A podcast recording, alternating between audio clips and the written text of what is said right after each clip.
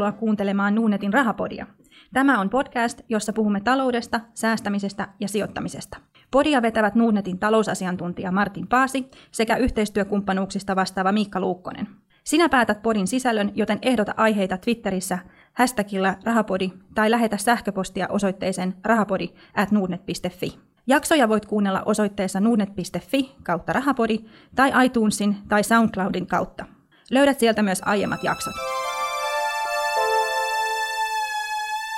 Rahapori on täällä taas. Lumen ja tuiskun keskeltä olemme saapuneet pitämään jaksoa numero 16. Onko se jo 16? 16. Uskomatonta. Mietit, että ne antaa meidän jatkaa. Tämä on varmaan hyvin piilotettu tuolla palvelussa, että ne ei, ne ei tiedä, että me lisäillään viikoittain jaksoja siinä. ne on ehkä kuvittelimme, lopetettiin sen kymmenen jälkeen, mutta tota, mm. no, hyvä näin. Kuulijoita riittää ja, ja tota, kiitettävä määrä ja kysymyksiäkin satelee, niin, niin mikäs tässä? No. Ja palautettakin niin tullut sen verran paljon ja kuulemma vitsejä ja löpinä ei saa lopettaa, että kokeillaan jatkaa sitten samalla linjalla. Joo, yritetään pitää sellainen sopiva tasapaino. Mm asiaa ja vitsiä. Hei, kuten aina ennenkin, niin ajankohtaista. Ja ehkä nyt ajankohtaisin juttu tällä hetkellä on tämä niinku surkea pörssistartti, että ei ole, ei ole tietoakaan niinku tammikuun ilmiöstä tai mistäkään muusta euforiasta markkinoilla, no. että tota, mitä ihmettä sitten tuolla sun mielestä tapahtuu? Joo, no tota, kyllä kai se niin on, että kiinalainen, kiinalaiset piensijoittajat pelästytti, hermostutti markkinat maapallon ympäri ja, ja, tota noin, niin, ja näin ollen, niin, niin kun, kun Kiina on ikään, ikään kuin maana toiminut tällaisena niin kuin maailmantalouden moottorina, niin, niin, niin kaikki tällaiset merkit, mitkä Kiinasta tulee, että siellä ei ole asiat hyvin, niin, ne on niin kuin, ni, niihin tartutaan niin kuin muuallakin päin maailmaa nyt sitten. Ja... Kiina on päässyt tässä niin kuin pörssimielessä tänne isojen kerhoon sitten, että se no, heilu, heiluttaa venettä. No kyllä, mutta tässä on niin kuin kaksi eri asiaa, että kaksi asiaa, mitkä pitää erotella toisistaan. Että yksi, on, yksi on se, että mikä se Kiinan talouden todellinen tilanne on, ja siitä ollaan monta mieltä kirjoittanut just siitä blogiin, että, että tota, sieltäkin voi lukea nyt sitä viisautta nyt sitten, mutta tota, tämä, tämä niin Kiinan perustalous, kansantalouden tila, niin se on se yksi juttu, ja sitten nämä pörssikurssit on toinen, ja, ja tässä on, tässä on niin kuin todettava, että tosiaankin 14 prosenttia kiinalaisista, eli noin 200 miljoonaa ihmistä, piensijoittajaa, käy aktiivisesti kauppaa pörssissä ja, ja kiinalaiseen kulttuurin kuluu uhkapeli hyvin niin kuin olennaisena osana. Ja, ja mä sanoisin, että, että kiinalaiset piensijoittajat niin, niin ehkä enenemässä määrin käyttäytyy myös tällaisena tupla- tai kuittisijoittajana eikä, eikä niinkään tällaisena Warren Buffett-maisena sijoita sellaiseen, mitä ymmärrät tyyppisinä sijoittajina. Ja näin ollen, niin kaikki tällaiset pienet kuprut, mitä uutis virrasta tulee, niin, niin, niin sitten kiinalaiset piensijoittajat saattaa reagoida siihen hyvin rajustikin, ja koska he edustavat kuitenkin 90 prosenttia siitä kaupankäyntivolyymista, niin rumaa jälkeä syntyy. Ja sitten taas niin kuin muun maailman kannalta, niin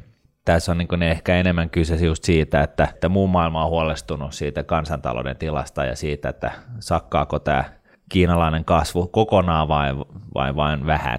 Et, et nyt tälle vuodelle niin povataan jotain 6,5 prosentin talouskasvua edelleen, joka on niin kuin, siis märkä uni meille suomalaisille, mutta tota, kuitenkin. Mutta sustahan hyvä vauhti on tulossa tämän pitkäaikaissäästämisen profeetta täällä Suomessa, ja mä luulen, että 200 miljoonaa kiinalaista piensijoittajaa, niin niiden pitäisi tietää nämä kunnon teesit, millä, millä rikastutaan, ei se ole se pörssipelaaminen pitäisikö meidän nyt jotenkin saada käännetty yksi tämmöinen löpinäjakso sitten tota, kiinan kielellä? Onko se mandariini vai mitä, mitä siellä, onko se monta eri kieltä, mitä siellä no puhutaan? No kyllä siellä on, on, on lähes tulkoon 50 eri, eri murretta, mutta tota, niin mandariini kai on tämä selkeästi tämä niin kuin puhutuin kieli, mm. josta mm. niin kuin suurin osa ymmärtää jotain, ja varsinkin ne, jotka nyt kuitenkin, ne 200 miljoonaa kiinalaista, jotka pörssissä käy kauppaan, niin mm. puhuu varmasti mandariinia. Ja sekä ei riitä, että me survotaan muutama mandariini suuhun ja yritetään jokeltaa tässä jotain sitten. Että... no ei, ei. Mutta joka tapauksessa, niin, niin, niin, niin, jos vedetään toi, toi homma kasaan, niin, niin tosiaan niin Kiinassa talous vähän hidastuu ja se huolestuttaa muuta maailmaa. Ää, ja sitten toisaalta kiinalaiset piensijoittajat on, on tällaisia huitelijoita ja, ja tota noin, niin, heidän ehkä hienona vastakohtana voidaan pitää jääkylmiä suomalaisia piensijoittajia, jotka on hyödyntänyt tämän kuluvan vuoden ensimmäisen kaupankäyntiviikon ostamiseen, eli meidän asiakkaathan on nettomääräisesti ostaneet osakkeita ihan merkittäviä määriä. Eli nyt ei ole niin kuin aika kaivaa sitä nessupaketti esiin, vaikka krokotiilikyneleitä valuu pitkin poskee sitten, että nyt on niin rohkeasti tulta päin ja ostonappi pohjaa sitten. Tämä on niin ostopaikka, sä näkisit tämän silleen. No joo, mähän on, niin kuin sanoin, niin, niin tällainen jääräpäinen pitkäaikaissäästö, että mulle tämä on, niin kuin, tämä on niin kuin mielenkiintoista viihdettä seurata markkinoiden liikettä, mutta ei se mun niin säästämiskäyttäytymistä muuta miksikään, että, että joka kuukausi sama summa menee automatik, sillä hyvä, aamen. Ja tuosta Kiinasta vielä, että meillähän on tämmöinen erikoissivustokin lanseerattu, missä esimerkiksi niin kuin Totta, hashtag joo. Kiinalla seurataan kaikkea tapahtumaa ja siellä on kaikkea, mitä instrumentteja voi käyttää Kiinassa ja mitkä Suomi-yhtiöt on altistuneita Kiinalle, että ei muuta kuin menet sinne nuudet.fi etusivulle, etsit se sieltä linkin, niin pääset suoraan sinne erikoissivulle. Ja sitten mennään eteenpäin. Joo. Toinen juttu, mikä tässä koko ajan tapetilla on tämä öljy, ja tästä Lauri lähettikin lukijakysymykseen, että hän on, hän on sihdannut noita, etenkin noissa Norjassa olevia tota, öljynporaus- ja nestemäisen kaasutuottajayhtiöitä. Siellä on paljon tämmöisiä tradilappuja, kuten Seatrill, Fred Olsen, no sitten on tämä Norja öljyhtiö Statoil, että tota, mitäs riskejä tähän nyt ala liittyy ja onko se mitään potentiaalia? Tarkoittaa nyt varmaan sitä, että ne on vähän niin kuin alennusmyynnissä ne, mitä ne on ollut ne kurssit, mutta öljyhän laskettelee tästä koko ajan alaspäin 12 vuoden pohjissa. Onko tässä nyt mitään muuta sanottavaa kuin, että, että jos sä haluat sitä pelailla, niin ne toimii siihen, mutta tota, ihan tällä hetkellä niin en tiedä, mitä tuossa tekisi sitten. Niin, no näinhän se on, että, että kun, kun tosiaan niin, niin Eh, ihmiset ei osaa ajoittaa markkinoita noin ylipäätään, niin, niin tässäkin on, on nyt sitten niin, vaikka tässä niin kuin näennäisesti aina syntyy sellaisen niin sanotun viihteellisen pelin paikka, kun kurssit on mennyt paljon johonkin suuntaan, niin, niin tota, se on täysin mahdotonta sanoa, että kääntyykö tämä huomenna ylös nousuun tai, tai, tai ylihuomenna tai vasta kymmenen vuoden kuluttua vai kääntyykö enää ollenkaan. Että tässä on niin taustalla lähinnä se, että pari asiaa. Ensinnäkin niin, niin OPEChan ei, ei pienennä nyt näitä, näitä tuotantomääriä, joka siis vähentää sitä öljyn tarjontaa ja nostattaisi öljyhintaa ihan sen takia, että maailmalla on menossa tällainen valtataistelu siitä, että kuka on suurin ja kaunein öljyntuottajataho. Ja, ja tota, alun perin tähän lähti liikkeelle – tästä liuskeöljyn tuotannosta, joka sai hurjan vauhdin Jenkkilässä. Ja, ja jos, jos se kuvio olisi jatkunut samaan tahtiin, niin Yhdysvalloista olisi tullut täysin itsenäinen, riippumaton öljyntuottaja. öljyntuottaja. Ää, oliko se nyt vuoteen 2020 mennessä? Ja, ja tässä voi niinku, tavallaan niinku nähdä, että tällä niinku taustalla on, on, on sellainen kuvio, että nämä OPEC-maat tai arabimaat lähinnä, niin, niin on halunnut pitää huolen siitä, että nämä liuskeöljyprojektit Jenkkilässä kuolee kannattamattomuuteen. Sitten yhtä lailla, niin, niin tämä on niin kuin yksi juttu. Sitten toisaalta niin, niin, niin Venäjällä on, on tilanne mikä on, ja, ja totta noin, niin he tarvitsevat kaiken valuutan, mitä ikinä saavat, niin ne, siellä tuotetaan nyt oliko se nyt viime viikolla tai koska se oli, kun tuli uutinen siitä, että nyt ne tuotti, tuottanut enemmän öljyä kuin koskaan aikaisemmin, eli ollaan päästy ylitetty jopa Neuvostoliiton ajan öljyntuotantomäärät.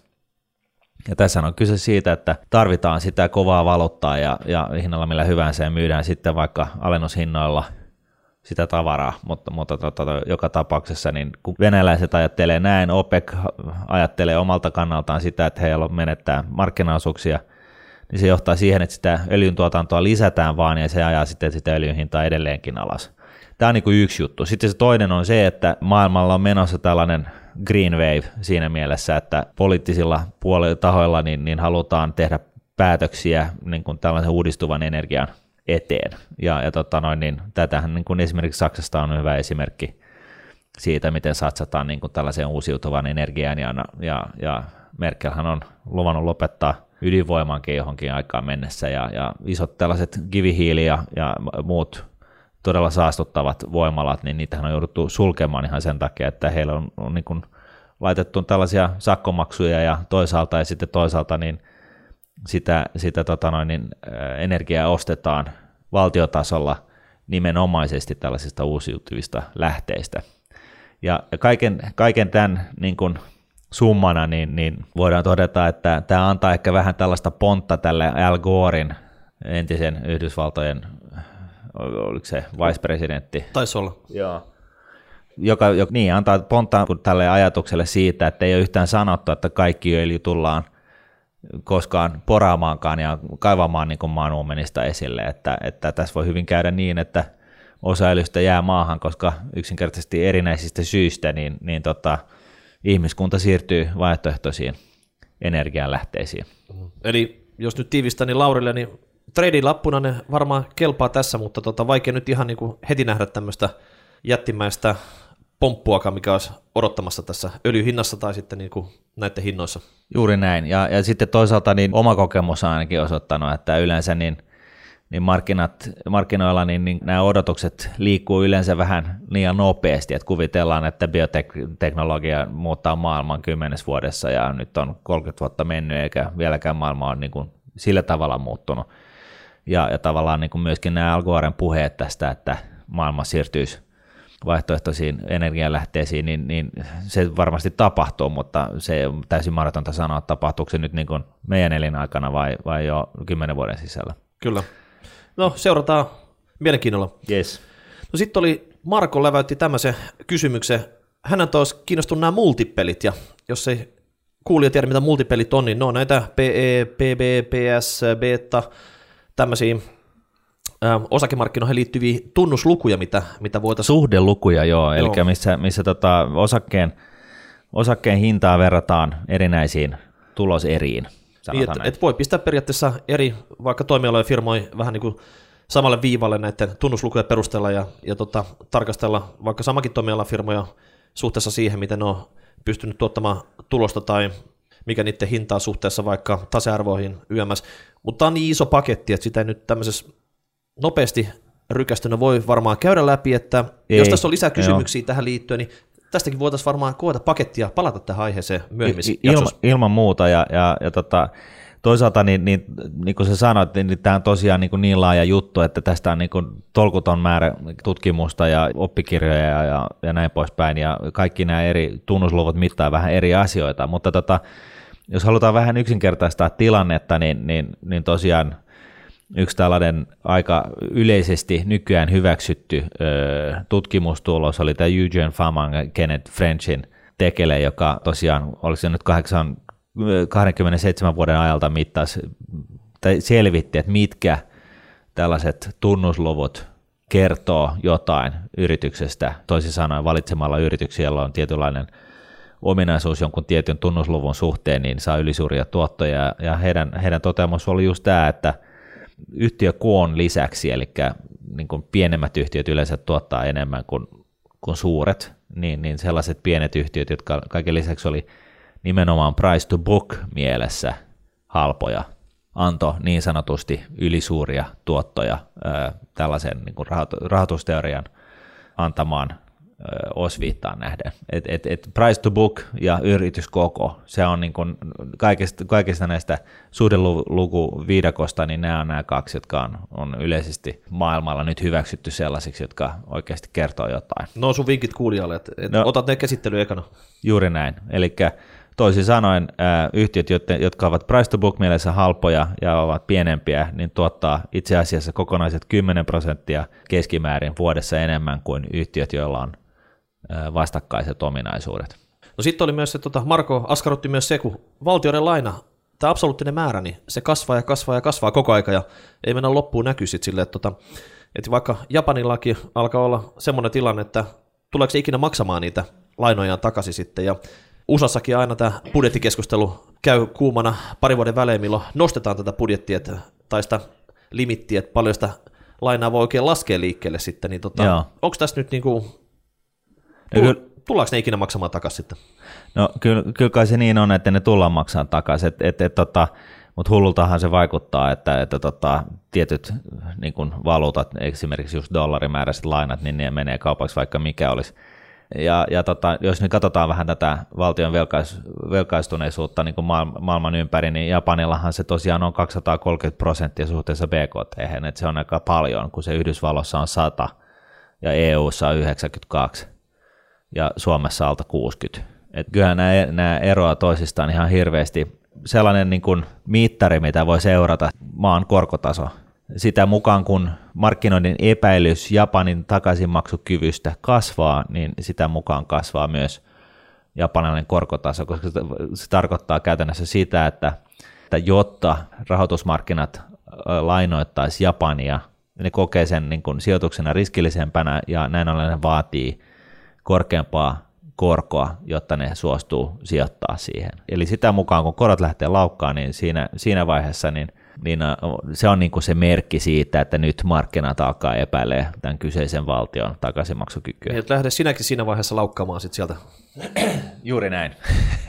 Kaikki laukkaa. Hyvä. Tota, sitten tunnari. Joo. Onko sun sähköpostiin tullut Cheekiltä mitään niinku tekelettä, millä sä haluat no haastaa no, DJ, DJ Tuoman tota, ensiluokkaisen viritelmän vai No ei ole tullut, että se taisi itse asiassa olla niin kova tuotos tämä DJ Tuoman tunnari, että Jiggled iskenyt pelko päälle, kun ei uskaltanut tulla mukaan tähän haasteeseen. Ainakin jossain mainoksessa, niin se kyllä on studiolla koko aika, mutta se juo vaan kahvia siellä sitten, no, tota, niin, niitä, niin. niitä kapselikahveja sitten. Tota, niin. Ehkä se ei ehdi, ehdi tota, miksaa tätä. No se voi olla, se voi olla.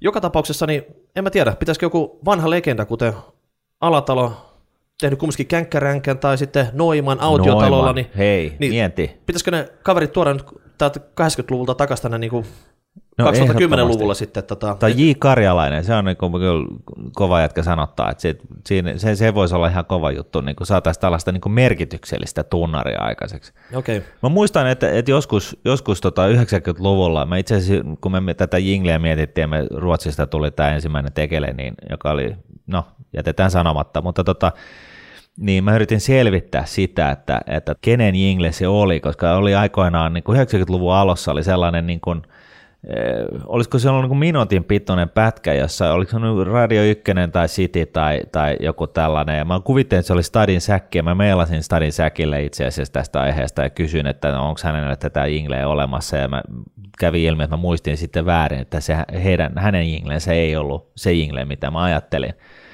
Mutta siis se oli sellainen, sellainen niin kuin minuutin pituinen juttu, jossa oli kaiken näköisiä hauskoja ääniä ja, ja, ja, tota, tällaista, että vähän niin kuin sellaisen Supertramp-tyyppistä juttua, ja se oli mun mielestä niin, kuin niin hauska, mutta tota, en, en millään keksi tai muista nyt, että kenen jingle se oli. Okei, no mutta joka tapauksessa niin tämä alkuperäinen tunnari, se löytyy täältä iTunesista ja SoundCloudista, sä voit latata se sieltä, ja olitpa kuulija tai joku vanha Starba 80-luvulta, niin sä voit lähettää meille oma ehdotuksessa, niin me tutkitaan sitä, mutta kuunnellaan vielä tämä DJ Tuomon It, tekele tähän väliin sitten. Niin okay, tota, joo. No niin, DJ, let's spin it.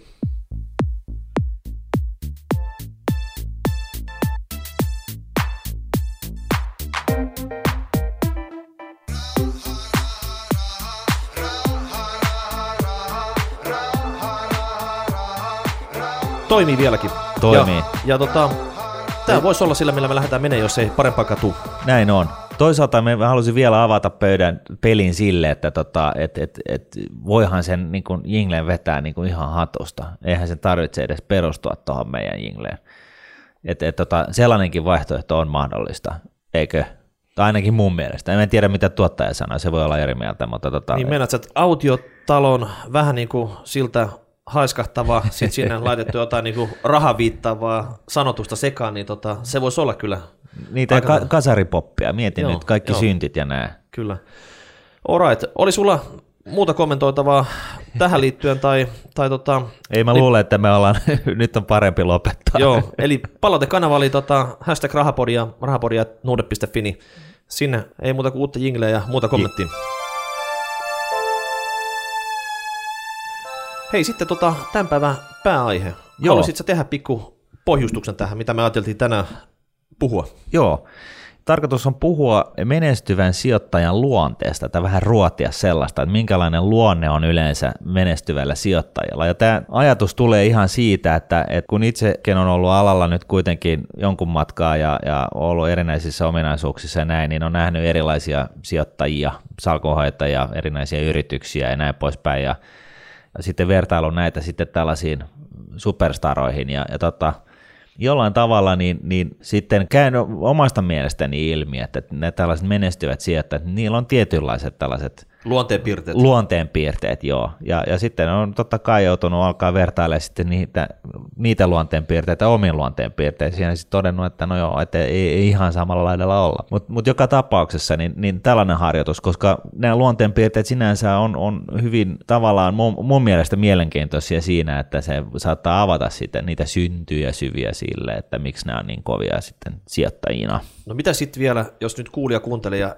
just ihan näitä samoja luonteenpiirteitä ei löydy tai tuntuu vaikealta kehittää semmoisia sinne päin omia luonteenpiirteitä, niin onko peli ihan game over? No en mä usko, että mä, mä luulen, että, että se, että, että tota, itse tiet, tiedostaa, että itsessään on ehkä vähän pelurin vikaa, niin se saattaa niin kun edesauttaa sit kannattavan sijoitustoiminnan syntyä ja, ja hyvän jäljen syntyä. Mutta jos mennään niin kuin itse suoraan niin kuin asiaan tässä näin, niin konkretisoidaan asiaa vähän, niin, niin totta kai Warren Buffetthan on yksi tällainen kaveri, josta nyt on kirjoitettu hyllymetreittäin niin kuin kirjoja, ja toinen on, on, on Peter Lynch. Ja jos nyt aloitetaan Peter Lynchistä, niin, niin tota, vähän niin kuin taustoitusta sille, niin hän oli kaveri, joka, joka hallinnoi yhtä Yhdysvaltojen suurinta rahastoa vuodelta 1977 tuonne 1990-luvulle asti. Joo, eli 13 vuotta joka tapauksessa. Ja, ja tota, hän, hänen keskimääräinen vuotoinen tuotto siinä rahastossa oli, oli huikeat 30 prosenttia,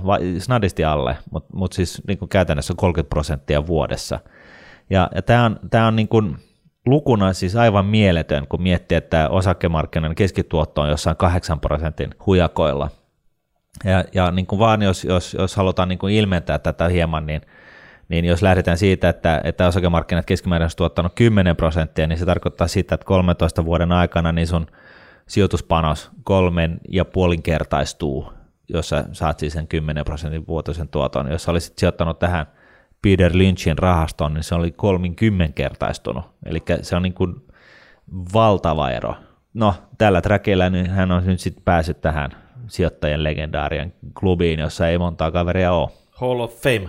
Ja Warren Buffett taas, niin, niin, niin, niin kuin sanottu, niin hän, tai niin kuin ehkä monet kuulijat tietää, niin aloitteli Grahamin oppien, oppien pohjautuen niin sijoittamisen jo, olisi jo 60-luvulla ja, ja ei ole lopettanut sen jälkeen, vaan niin kuin jatkanut yhtäjaksoisesti tähän päivään asti. Ja, ja hänen trackinsa on sitten se, että se on niin kuin 20 prosenttia keskimäärin noin hänen sijoitustuottonsa, eli 50 vuoden ajalta niin 20 prosenttia keskimääräinen vuotuinen tuotto – ja se, joka ymmärtää korkoa koro, korolle päälle, niin tämä on niin kuin merkittävä, todella, siis tuplat enemmän kuin, kuin hyvä osakemarkkinan, osakemarkkinan keskimäärin.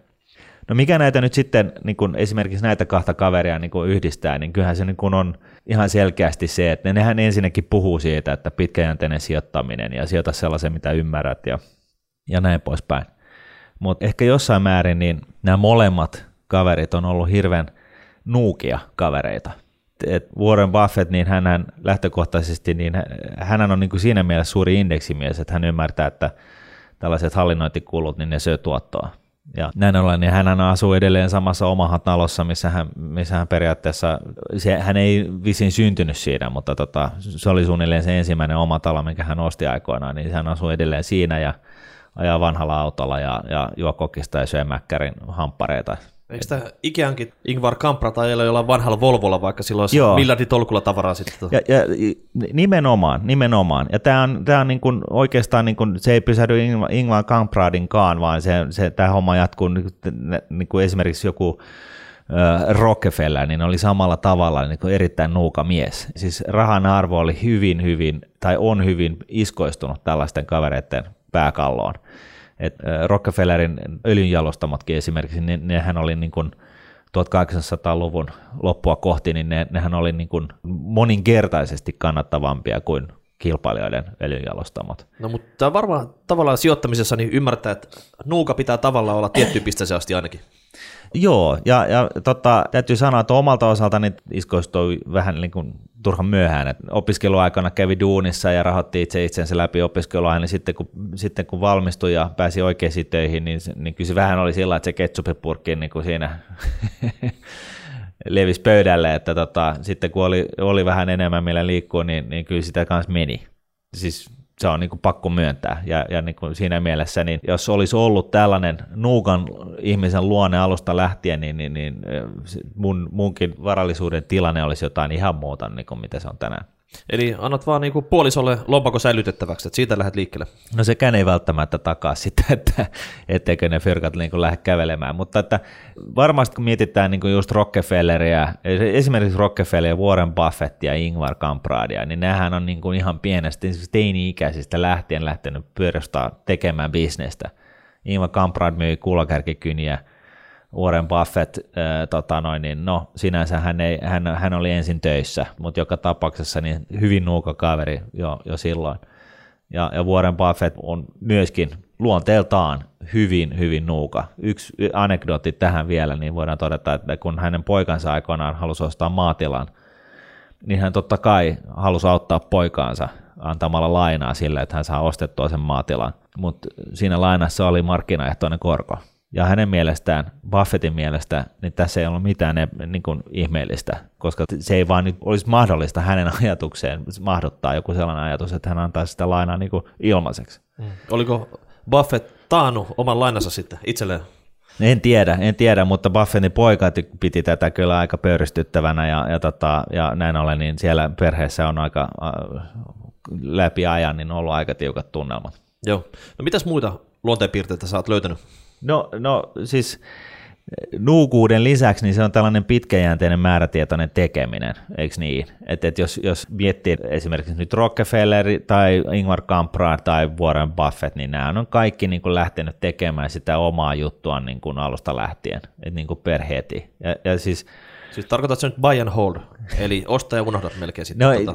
en oikeastaan nyt tarkoita sitä, vaan mä tarkoitan enemmänkin sitä, että ne on niin kuin, jos Rockefeller kiinnostui öljystä varha, niin kuin varhaisessa iässä, niin hän lähti nyt sitten niin kuin rakentaa sitä uraa, ja Buffett taas ne oli kiinnostunut sijoittamisesta ja vuosikertomuksista, hän, hän rakenti, lähti rakentaa sitä uraa. Ingvar Kamprad oli niin kuin bisnesmies, myi, osti, osti halvalla ja myi kalleella, ja kunnes päätyi tähän Ikean perustamiseen ja, ja missä se sama kuvio on niin kuin aina ollut, tai siis se kannattavuuden taustalla on aina ollut just se, että hirveä fokus siihen, että ostetaan mahdollisimman halvalla ja myydään mahdollisimman kalliilla. Eli tämmöinen huutokauppakeisari meininki sitten. No, no vähän niin ehkä, joo. joo. Mutta siinä tehdään sitä kaupankäyntiä, mitä taas tavallaan sä et niin paljon dikkaa siitä sitten. Eli totta, no, si- siinä on kumminkin niin. sitten, että siinä varasto liikkuu koko aika, koska ei huutokauppakeisari tee yhtään hilloa sillä, että se holdaa jotain vanhaa sohvaa jossain tota kellarissa sitten. Se on totta, mutta toisaalta niin mä en, mä en niin kun, mitä mä nyt on ollut tällä alalla, öö, 20 vuotta, niin mä kuulun ehkä näihin kohtalaisen kokeneisiin kavereihin, jotka on alkanut kypsyä vähän tähän alaan. Et jos mä 20 tietäisin sen, minkä mä tiedän tänään, niin mä olisin varmasti ehkä lähtenyt tekemään vähän jotain muuta uraa, täytyy sanoa ihan suoraan että mä kaipaan sellaista konkretiaa, ja mun, mun isä oli arkkitehti aikoinaan, niin, niin tota, muussa asui ihan selvästi tällainen tietynlainen insinööri vika, eli mm. tykkää rakentaa juttuja, ja, ja tota, se on niinku se, sellaista konkretiaa. Eli 20 sulla olisi pitänyt antaa CAD-ohjelmisto käteen, ja sä olisit lähtenyt siitä sitten. Itse asiassa 10-vuotiaana jo, mutta tota, joo, periaatteessa näin. No mitäs nämä luonteenpiirteet, eihän nyt noilla kahdella vielä pitkälle pötkitä sitten. Että... No ei, mutta mut, e, kolmas on tällainen, että, että itse asiassa musta tuntuu, että monet näistä, niin niitä ei, se, se rahan tekeminen, se rahan saaminen tai siis rahan omistaminen ei ole heille tärkeää.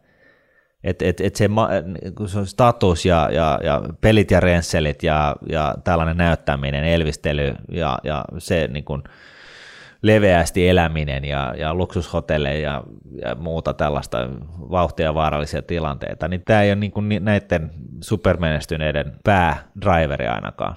Siis esimerkiksi Rockefeller hän piti niin kuin kaikkia oman alansa vanhoja varakkaita sukuja ja niiden, niiden lapsia niin, niin kuin losereina, koska ne ei ollut tehnyt sitä omaa, omaa rahansa. No mutta Buffett ja Lynch, ne oli kumminkin sijoitusalalla, niin kai nyt raha niitä jotenkin kiinnosti. Vai missä mielessä mä, se mä, sitten? Mä väittäisin, että se on niin kuin enemmänkin ehkä ollut sitä, että tykkää siitä tekemisestä, eli niin kuin tykkää siitä, että ymmärtää asioita ja sitten saa sen todistettua hyvän tuoton muodossa. Eli onnistuu siinä sijoituksessa? No onnistumisen iloa tai jotain tällaista, koska niin kuin Buffettilla on suihkari, mutta hän haukkuu sitä niin kuin anteeksi antamattomaksi kapistukseksi. Eli se on hänen ainoa tällainen ja sinänsä aika, aika iso, iso levelyn kohde, mutta se on niin kuin hänen ainoa tällainen sprädäys juttu, että hän ajelee vanhoilla autoilla ja asuu vanhassa talossa ja, ja ei, ole, ei ole luksusjahteja tai nopeata autoa tai penthouseja missään, vaan suihkari nyt lukuun ottamatta, niin hyvin vaatimaton kaveri. Ker- kerran vuodessa, kun on kaikki mennyt nappi, niin sitten käydään pikku suihkautukset tekemässä tuossa. No itse asiassa hän käyttää sitä työhönsä, että hän käy, kun hän on tällainen perusteellinen kaveri, niin hän, hän käy paikoissa. Että, että tota, ja hän perustelee sitä, sitä nimenomaan sillä. Mut, mutta, tota noin, niin, ja, mutta jos katsotaan me esimerkiksi äh, Berkshire Hathawayn, hänen rahastoyhtiönsä niin kuin, organisaatiota, niin eihän sielläkään ole kuin 5-6 kaveria. Et kaikessa ollaan nuukia, ei spräädäillä, kaikesta päätellen, niin, niin se, että tehdään rahaa sen takia, että pystyy ostamaan enemmän ja isompaa ja uudempaa ja hienompaa, niin, niin se, ei, se ei ole siellä. Et kiksit pitää saada sitä onnistumisesta. No kun näillä kavereilla on ilmeisestikin tällainen luonteenpiirre. Kyllä. No sitten oli tota, tämmöinen aika yllättävä juttu, että näin kovin mielellään lähde tämmöisiin muoti-ilmiöihin mukaan. Joo, tämä on, tää on kans toinen, et, et, ja tää tavallaan niin kun, en tiedä sitten kumpi kylki tulee edellä, että onko se se, että niillä on armoton fokus. Itse asiassa jollain, jollain illallisella, niin, niin, missä oli sekä Bill Gates ja Warren Buffett, kun heiltä kysyttiin, että mikä on teidän niin kuin menesty, menestyksen salaisuus, niin he molemmat sattu, sattumoisin sanoivat, että se on fokus. Ja näin ollen niin, niin tällaiset muoti-ilmiöt niin ei, ei aina välttämättä mahdu tällaisten hyvin fokusoituneiden ihmisten pelikenttään ja ajatukseen. Et, et yksi hyvä esimerkki oli silloin, kun oli IT-kupla päällä niin kuin maailmassa. Ja, ja Warren Buffett kieltäytyi lähtemästä siihen mukaan. Ja, ja silloin, silloin siltä ajalta löytyy, jos googlaa, niin löytyy aika paljon tällaista kriittistä halveksivaa juttua mediasta. Et aika on ajanut Buffettista ohi, kun hän ei ymmärrä, että tämä New Economy here ja PE-luvut, jotka hoitelee jossain tuhannen paikkeilla, on ihan perusteltuja. Mm. ja, ja tätähän jatkuu sellaiset 5-6 vuotta, jolloin, jolloin siis totta kai Berkshire Hathawayn tuotto jäi niin kuin tästä IT-hurmiosta niin kuin jälkeen. Ja sitten, sitten kun se kupla puhkesi, niin, niin Harasho kaikki oli taas niin kuin pitää. Eli mikä se perimmäinen syy oli? Oliko se korkea arvostus vai että nämä oli semmoista toimialaa, mistä Buffett ei joko ymmärtänyt tai luottanut se pitkäaikaisen potentiaaliin vai miksi hän ei niin kuin, tarttunut siihen niin muoti mukaan?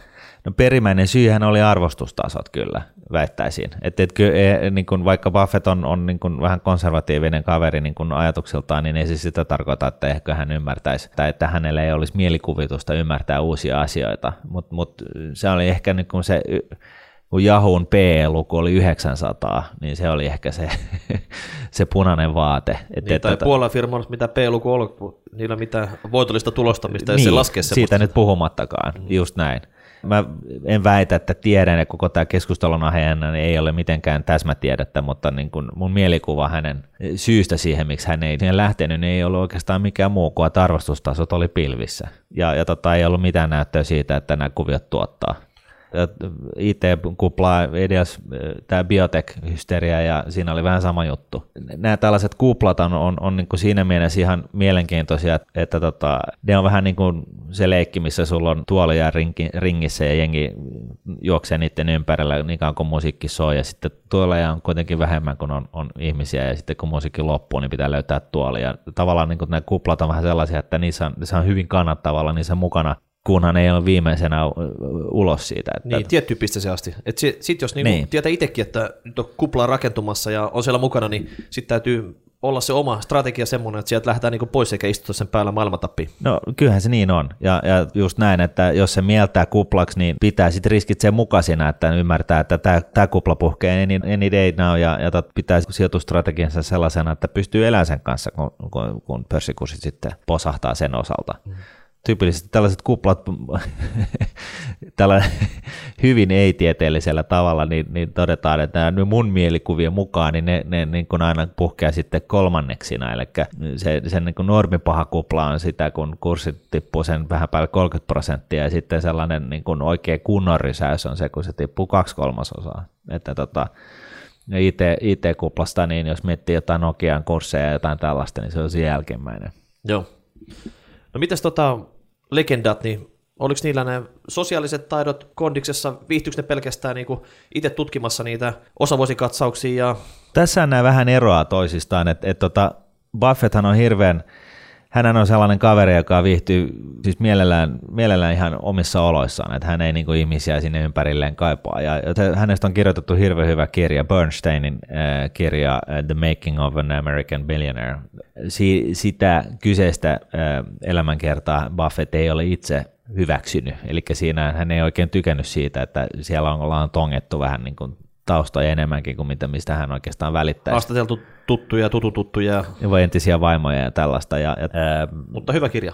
Hyvä kirja, joo. Mitä se Lynch, onko, se niinku, onko hän tämmöinen joukossa minglaaja vai tota, No ehkä enemmän sellainen, mutta mut kun mikä tekee näistä kavereista sosiaalisia, niin on, on näistä sijoituksista puhuminen. Eli Berkshire Hathaway on tämä vuosikokous, johon ihmisiä vaeltaa kaukaa kuuntelemaan näitä Mangeren ja, ja Buffettin juttuja. Ja, ja ne, nehän on hirveän viihteellisiä, kaikin puolin niin kuin hyvin teräviä ajatuksia ja, ja hauskoja juttuja. Ja, ja Buffetthan osaa nauraa itselleen ja osaa olla hirveän viihdyttävä mutta se pointti on sen, että hän ei tarvitse sitä. Se ei ole hänelle niin kuin sellainen elinehto. No kerran vuodessa sitä voi heittäytyä viihtele. Joo, ja sitten taas Peter Lynch, hän oli tällainen, joka oli hyvin kriittinen tota, oman alansa edustajia kohtaan, ja piti niin kuin salkunhoitajia tällaisina liituraita junnoina, jotka istuu norsullutorneissa eikä näe uutta tilaisuutta, vaikka ne niin kuin, niille, niille sen kertoisi suoraan päin näköä. Että hän nimenomaisesti matkusteli ja, ja, ja tutustui yrityksiin niin kuin sillä hands-on tyyppisesti, että hyvin paikan päällä ja, ja niin kuin hihat käärittyy. Niin, mystery shoppingi vähän siellä pyörii, katsoa, että miten se firma toimii oikeasti. Joo, ja itse asiassa niin, niin, jos taas vedetään tällaisia vertailuja johonkin Rockefellerin tai Ingmar Kampradin, niin vähän sama juttu, että se on niin hyvin sellainen käytännönläheinen lähestyminen, että ei, ei mitään sellaista, että istut jossain paneelihuoneessa tota, liittoraita päällä ja katsot nenänvartas pitkin, vaan just päinvastoin, että sä oot siellä ilman pikkutakkia, hihat käärittynä rasvasissa, rasvasissa tuotantolaitoksessa ihmettelemässä tätä niin kuin uusinta oivallusta johonkin juttuun, joka tulee olemaan se next big, big thing. Miten tämä meidän kotitekoinen äh, sijoittajaguru Nalle Varruus sopii tähän? Se taitaa kumminkin olla aikamoinen supliikkimies, mutta rahamielessä, että hän ei nyt ihan täysin nuukaille, että on kartanoa ja on niin kuin, tota, mutta nuukailla okei, Ruotsiin vähän niin kuin verooptimointi ja, ja kart, kartanossa sitten tota, kasvatellaan sitä sun tätä, oliko siellä jotain karjaakin ja Joo.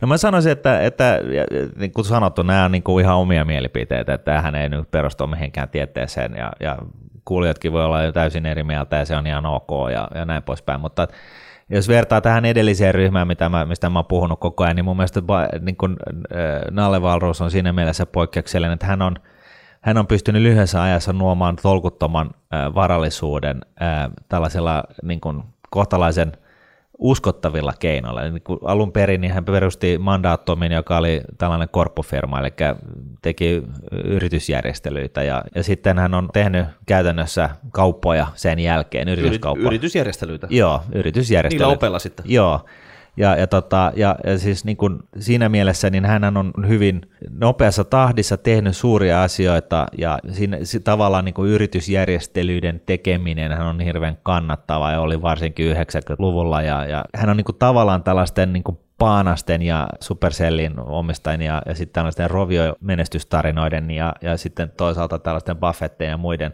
keskimaastossa siinä mielessä, että et Rockefeller ja, ja Buffett ja, ja Ingvar Kamprad ja, ja whatnot, niin ne on niin kuin tehnyt sitä omaisuutta tosi määrätietoisesti fokusoiden pitkän ajan yli.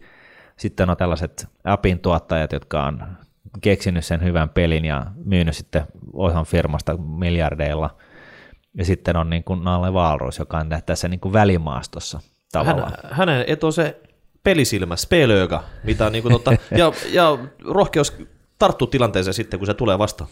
Joo, mä kysyin kerran yhdeltä tutulta itse asiassa, että mikä on, mikä on se Nalle Valrosin niin se yksi ominaisuus, mikä tämä kaveri oli siis tehnyt työtä hänen kanssaan pitkään ajan, ja tota, että mikä hänen, hänessä on niin sellainen yksi ominaisuus, joka, joka niin on ylitse muiden, niin tämä kaveri sanoi, että Nalle Valros kuulostaa aina siltä, että se tietää, mistä se puhuu, vaikka siellä ei ole mitään aavistustakaan siitä, että mi- mi- mistä on kyse. Eikö sekin ole ihan hyvä taito? No ilmeisesti. Mm, vakuuttavasti puhuu. joo, joo. Et, et, tota noin, niin, et siinä mielessä niin, niin, niin, joo, ei, ei voi sanoa muuta kuin, että, että jos haluaa tehdä fyrkkaa, niin Nalle Valrus on onnistunut siinä sellaisella niin kuin keskimaastotavalla. Sitten on tällaiset apintuottajat ja tällaiset niin kuin kupla-aiheiset asiat ja keinot, ja sitten on tällaiset, jotka ilmeisestikään ei olisi voinut olla tekemättä fyrkkaa kuin nämä edelliset Rockefeller, Buffettit ja, ja Lynchit ja muut. Tähän loppuun vielä, niin minkälainen luonne sulla on suhteessa näihin kavereihin? Mä en ole ehkä ihan niin pitkäjänteinen kuin tota, pitäisi olla sitten, että siinä olisi kehittämisen paikka ehdottomasti sitten, että, että mutta en mä kyllä tuommoinen diilivääntäjäkään ole kuin Nalle, että mä osu varmaan sitten näiden kahden välimaastoon sitten, että löydä itseni sieltä. Joo, ei mä luulen sinänsä, että hyvin harva meistä on nimenomaan tarpeeksi pitkäjänteisiä. Mä, mun täytyy sanoa, että omallakin osalla niin, niin, eh, niin, niin, olisi ollut kiva ymmärtää se, minkä mä tiedän tänään jo, mielellään jo 14-vuotiaana, ja olla niin kuin vakuuttunut siitä asiasta. Olisi, olisi tehnyt asioita ihan eri tavalla, ja olisi varmaan niin kuin ollut huomattavasti säästäväisempi kuin mitä on ollut. Mutta se oli jotenkin vähän niin, että sitten kun, kun kun on vetänyt sellaisella nuudelibudjetilla niin kuin läpi opiskeluajan ja, ja näin, ja sitten kun on, on kerrankin niin, että voi syödä jotain muutakin, niin sitten se mopo vähän helposti karkaa käsistä. Just silloin, kun sen ei pitäisi.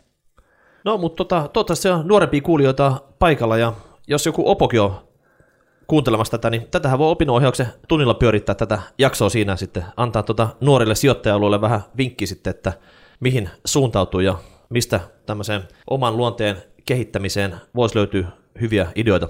Juuri näin, ja jos ei muuta, niin niin kuin sanottu, niin tähän ei ole mikään tieteellinen keskustelu ollut, että se pelkkä keskustelu jo, niin musta tuntuu niin kuin avartaa sitä omaa ja jäsentää sitä omaa ajatustaan näiden asioiden ympäriltä. Kyllä. No, ei muuta kuin palautetta, jos tästä virisi jotain ideoita, niin hashtag rahapori tai rahapodiat nuudet.fi. Lopetellaan taas tältä erää ja ei muuta kuin viikon päästä uudella aiheella. Heido! Moi moi!